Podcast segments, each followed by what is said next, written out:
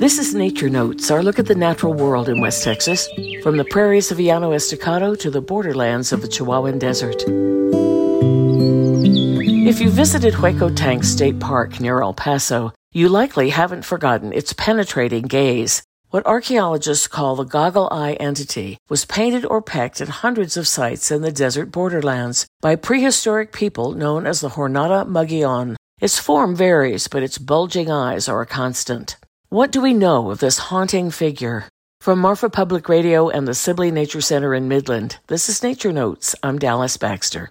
There's something that leaps to mind at the sight of the Goggle-Eye Entity. When we went to see it, I brought my two grandsons. So I asked the younger one, I said, what do you think that is? And he says, an alien. That's Margaret Barrier. She's known as Marglyph, in tribute to her decades-long study of petroglyphs. An artist, she's drawn, recorded, and cataloged thousands of rock art images in West Texas and New Mexico. That includes more than 700 Goggle-Eye, or GE, entities, which has given her a singular perspective. There's a real variety when you sit down and look at all the images that I found. And that's the thing that always fascinates me. They have that similarity of the eyes. The rest of it can be wildly imaginative. Striking examples feature trapezoidal heads or bodies. Some include intricate geometric patterns, like the step fret motif used in Native American design in the Southwest today. Some GEs have limbs. Others, perhaps most hauntingly, are simply a pair of wide eyes. Who is this arresting being? Archaeologists have long answered that by looking south to the wide-eyed Aztec rain god Tlaloc.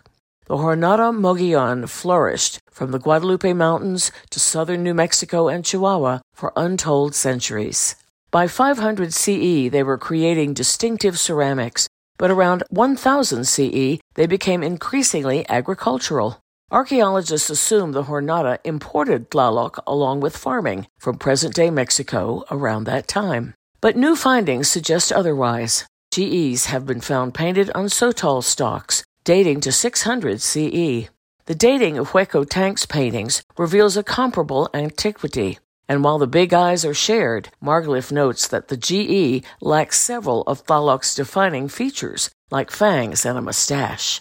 The two icons may have emerged from a broadly shared mythology, but the GE doesn't appear elsewhere in the ancient Southwest. It seems distinctive to the Jornada. Still, Marglyph notes, entrenched beliefs change slowly. Even a guy that I've worked with for 15 years, he said, don't you think it's about time that you just accept my idea that Tlaloc came from West Mexico in an ancestor bundle? There are some people that are very attached to their theories. There's other evidence that Goggle-Eye was a signature Jornada image.